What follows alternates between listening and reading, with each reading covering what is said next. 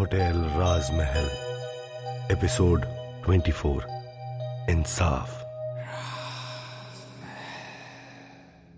जानवी के पिता के होटल राजमहल जाने के लिए मना करने पर विशाल थोड़ा उदास हो जाता है, लेकिन फिर भी एक कोशिश करते हुए कहता है, मुझे जो कहना था, मैंने कह दिया।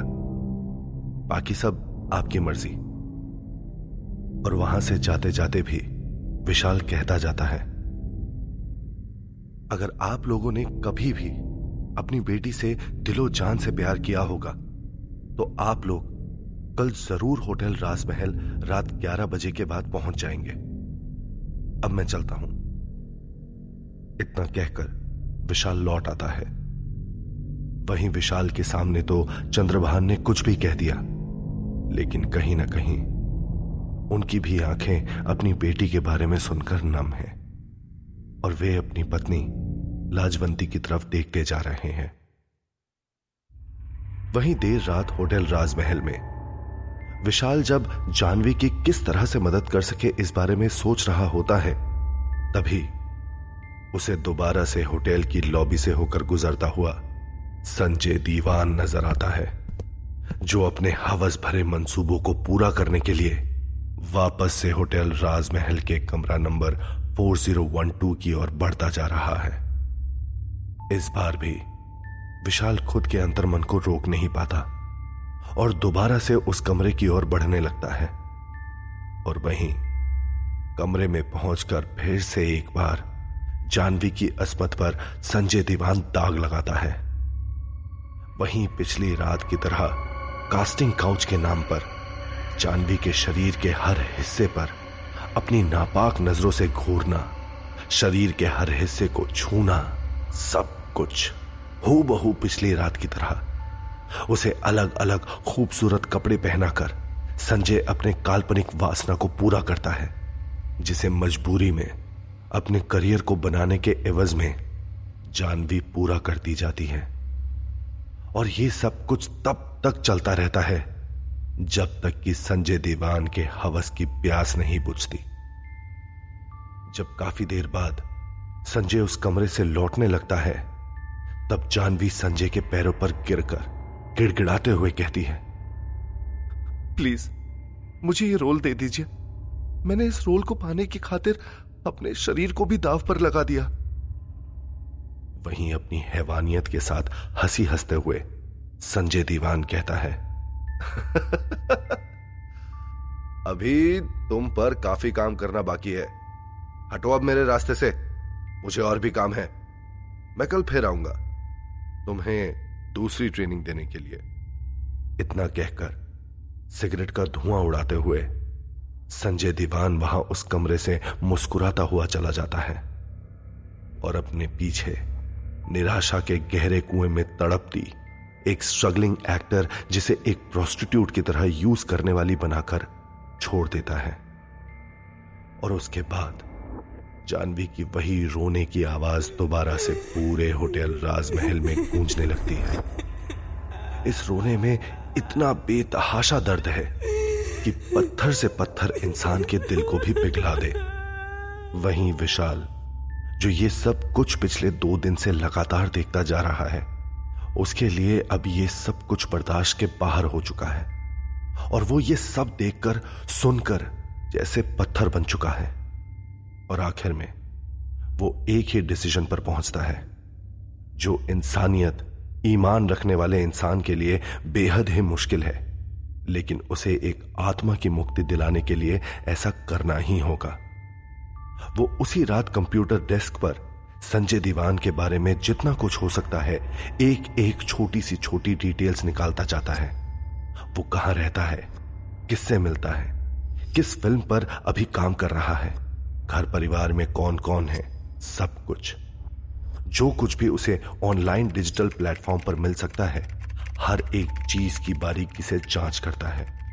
और एक प्लानिंग, उसके दिमाग में इन सभी जाँच पड़ताल को करने के बाद चलने लगती है। वहीं सुबह साढ़े तीन बजने के साथ ही जानवी की दिल तोड़ देने वाली रोने की आवाज़ पूरे होटल में गूंजने लगती है।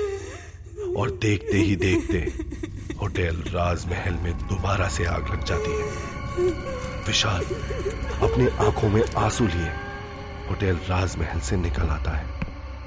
और अब वो किसी भी हाल में जानवी को मुक्ति दिलाकर ही रहेगा। वहीं जब थका हारा विशाल अपने घर लौटता है, उस वक्त प्रिया उसके कमरे में ही बैठी हुई है, जैसे कि उसका ही बेसब्री से इंतज़ार कर रही हो। वहीं विशाल के गंभीर चेहरे की तरफ़ देखकर प्रिया उससे पूछती है, विशाल, तुम इतने सीरियस क्यों हो? क्या कुछ हुआ है तुम्हारे साथ? विशाल प्रिया की बात का जवाब देते हुए कहता है, प्रिया, एक लड़की को लेकर बहुत दुख हो रहा है मुझे। रोज होटल राजमहल में तड़पती है। अपनी मुक्ति की भीख मांगती है। मैं बहुत परेशान हूँ।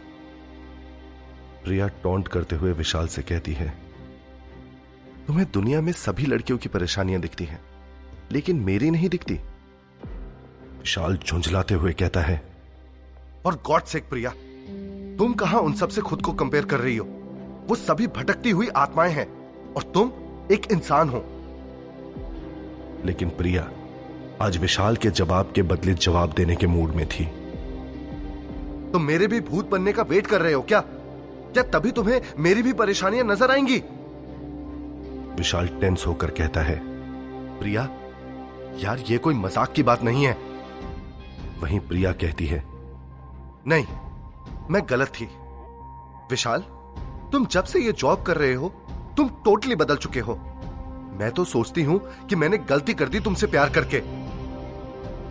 तभी अपने आप से कंट्रोल को खोते हुए विशाल कहता है प्लीज़ प्रिया, मैं बहस करने के मूड में बिल्कुल भी नहीं हूँ। प्लीज़ प्रिया, यहाँ से निकल जाओ। मैं अभी अपने आपे में नहीं हूँ। मैं कुछ भी कह दूँगा। और मैं ऐसा चाहता नहीं हूँ। प्लीज़ यहाँ से चली जाओ। प्लीज़ ये सुनकर प्रिया दरवाज़ा धड़ाम से बंद करते हुए पैर पटक कर वहाँ से चली जाती है। वहीं प्रिया के वहाँ से गुस्से में जाते ही बंसी विशाल के बाएँ कान में फुसफुसाता है। अच्छा किया। ये इसी काबिल थी। वहीं मुरली दाएँ कान में फुसफुसाता है। विशाल बहुत सर पर चढ़ा रखा था तुमने। ये सुनते ही विशाल ज़ोर से झल्ला कर कहता है चुप करो तुम दोनों। निकल जाओ यहाँ से तुम भी। दोनों वहाँ से जाते हुए कहते हैं हमें क्यों डांट रहे हो तुम? वहीं विशाल उन दोनों के वहाँ से जाने के बाद कुछ देर अपनी आँखें बंद करके लेट जाता है क्योंकि उसके दिमाग में संजय दीवान के साथ क्या करना है इसकी प्लानिंग चलती जा रही है। वहीं हेवेंस रिजॉर्ट पर सुबह के साढ़े दस बजे उस वक्त एक खूबसूरत सी लड़की स्विमिंग पूल में बड़ी ही खूबसूरती से नहा रही होती है। और एक जोड़ी नज़रें काफ़ी देर तक उसकी तरफ़ ही देखती जा रही है, जैसे कि वे उस पर ही नज़र रख रही हो। जब नव्या नहाकर स्विमिंग पूल से बाहर निकलती है, तब वो एक जोड़ी नज़रें नव्या की ओर बढ़ने लगती हैं।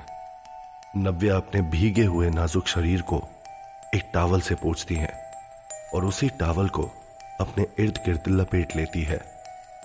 तभी अचानक से एक आदमी उसके सामने आकर खड़ा हो जाता है और अपना इंट्रोडक्शन देते हुए कहता है हेलो आई एम विशाल मैंने ही आपको कॉल किया था.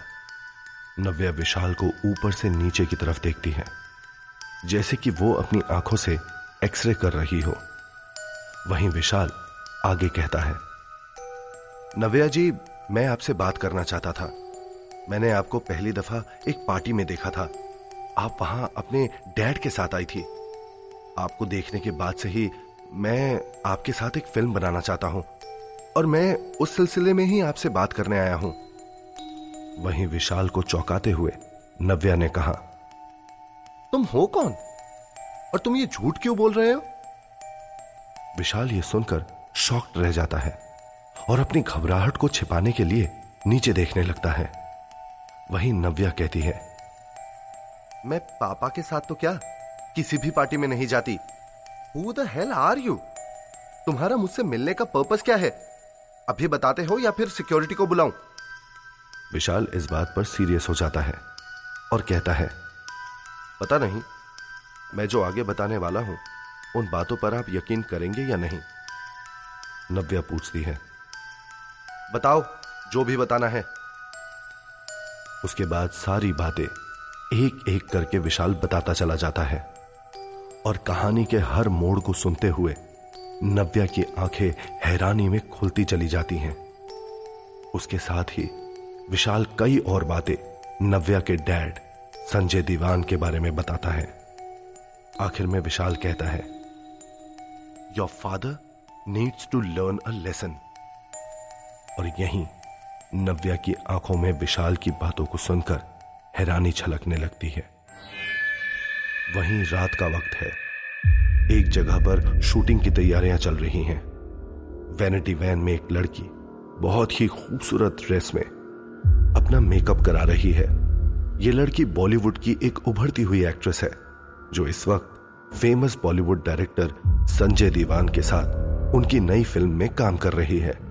वहीं वैनिटी वैन में एक तरफ़ बैठे हुए उस लड़की की ओर ललचाई नज़रों से देखते हुए, संजय दीवान उसकी कुछ तस्वीर खींचता है।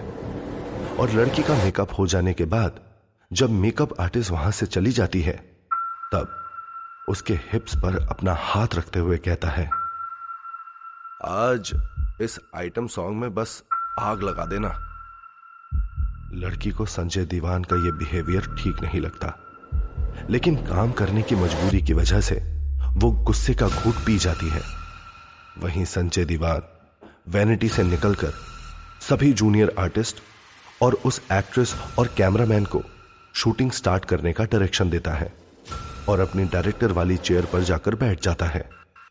अभी संजय दीवार अपना काम करते हुए बिज़ी होने ही वाला होता है। कि तभी उसके मोबाइल फ़ोन की घंटी बजती है। ये एक व्हाट्सएप फ़ोटो मैसेज है और उस तस्वीर की तरफ़ देखते ही संजय दीवान के चेहरे पर हवाइयाँ से उड़ने लगती हैं। वो देखता है कि उस तस्वीर में उसकी अपनी बेटी नव्या दीवान मौजूद है, जिसने सिर्फ़ दो पीस ही कपड़े पहने हुए हैं, और वो इस वक्त एक बिस्तर पर मौजूद है, जिसके दोनों हाथ बिस्तर के ऊपरी हिस्से से दो फर वाले हैंडकफ से बंधे हुए हैं। उसकी नाजुक कमर दिखाई दे रही है, और वो मजबूर लग रही है। और ये तस्वीर देखने से किसी बेहद ही शानदार और आलिशान होटल का कमरा लग रहा है। तभी इस तस्वीरों को देखकर अभी संजय दीवान खुद को संभाल भी नहीं पाया होता है कि इतनी देर में उसे सामने से एक अननोन नंबर से कॉल आता हुआ नज़र आता है। संजय दीवान अपनी घबराई हुई हालत में फ़ोन कॉल को उठा लेता है और इससे पहले कि संजय कुछ कह पाता, सामने से फ़ोन पर एक आवाज़ आती है। कहो संजय दीवान, कैसी लगी ये फ़ोटो? तुम्हारे लिए खास, ताज़ा तरीन, कच्ची कली लेकर आया हूँ। इस बात को सुनकर बौखलाते हुए संजय दीवान चिल्लाता है। You bastard who the hell are you तेरी इतनी हिम्मत, वो मेरी बेटी है। वहीं विशाल, संजय का मज़ाक उड़ाते हुए कहता है। ओ, लेकिन तुम्हें क्या फ़र्क पड़ता है? दूसरों की बेटियाँ तो बेटियाँ नहीं लगती ना? तो फिर आज तुम्हें क्यों फ़र्क पड़ रहा है? संजय दीवान ज़ोर से चिल्लाकर गाली देने की कोशिश करता है कि तभी सामने से विशाल कहता है गाली देने से कोई फ़ायदा नहीं है। तुम सिर्फ़ इतना करो जो कमरा तुम्हारे नाम से साल भर से होटल राजमहल में बुक रहता था ना उसी होटल राजमहल में चुपचाप से चले आओ। हैरान होकर संजय दीवान कहता है होटल राजमहल? लेकिन वो तो कब का जलकर खाक हो चुका है? हो चुका था। लेकिन तू आज रात 11 बजे खुद यहाँ होटल राजमहल आकर देख ले। क्योंकि तेरी बेटी यहाँ तेरा इंतज़ार कर रही है। अगर तुम उसकी जान नहीं बचा पाए और कुछ नहीं कर पाए तो फिर हम काफ़ी सारे लोग हैं। ये धमकी देकर विशाल फ़ोन डिस्कनेक्ट कर देता है। वहीं संजय के दिमाग की धज्जियाँ उड़ चुकी हैं। उसे कुछ भी समझ नहीं आ रहा है कि वो आगे क्या करे, क्योंकि बेटी की इज़्ज़त दांव पर लगी है। जो सारे जमाने की बेटियों की इज़्ज़त से खेला करता था, उसी की बेटी की इज़्ज़त आज लुटने को तैयार है। वहीं रात के 11 बजे के बाद होटल राजमहल में सब कुछ हमेशा की तरह नॉर्मल जैसा लग रहा है। लेकिन ये तूफ़ान के पहले आने वाली शांति का प्रतीक है। वहीं विशाल अपने डेस्क पर मौजूद हमेशा की तरह अपना काम कर रहा है। लेकिन उसे बेसब्री से किसी के आने का इंतज़ार है, क्योंकि वो अपना प्लान बना चुका है। बस उसे अपने शिकार के आने का इंतज़ार है। तभी वहाँ होटल राजमहल के बाहर एक बहुत सी बड़ी ब्लैक कार तेज़ी से आकर रुकती है। इतनी रफ्तार से, जैसे कि गाड़ी का ब्रेक फेल हो चुका हो। और अपने आप ही होटल राजमहल के सामने पहुँचते ही इस कार के ब्रेक लग गए हों। और तभी एक झटके से होटल राजमहल का वही बड़ा सा आलीशान दरवाज़ा खुलता है। और दरवाजे से भागते हुए हड़बड़ी सी हालत में संजय दीवान दाखिल होता है। उसे होटल राजमहल को देखकर अपनी आँखों पर यकीन नहीं आ रहा क्योंकि यह होटल जलकर सात साल पहले खाक हो चुका था। तो फिर ये यहाँ क्या कर रहा है? यह बात उसे समझ नहीं आ रही। वहीं होटल की लॉबी में पहुंचकर संजय दीवान ज़ोर ज़ोर से चिल्लाने लगा। नव्या! नव्या! कहा हो मेरी बेटी? तभी होटल राजमहल की बत्तियाँ अचानक से बुझ गई। और अचानक से किसी के रोने की आवाज़ आने लगी। ये आवाज़ इतनी दर्दनाक है कि संजय दीवान के होश फाख्ता हो गए और उसके कानों से खून बहने लगा।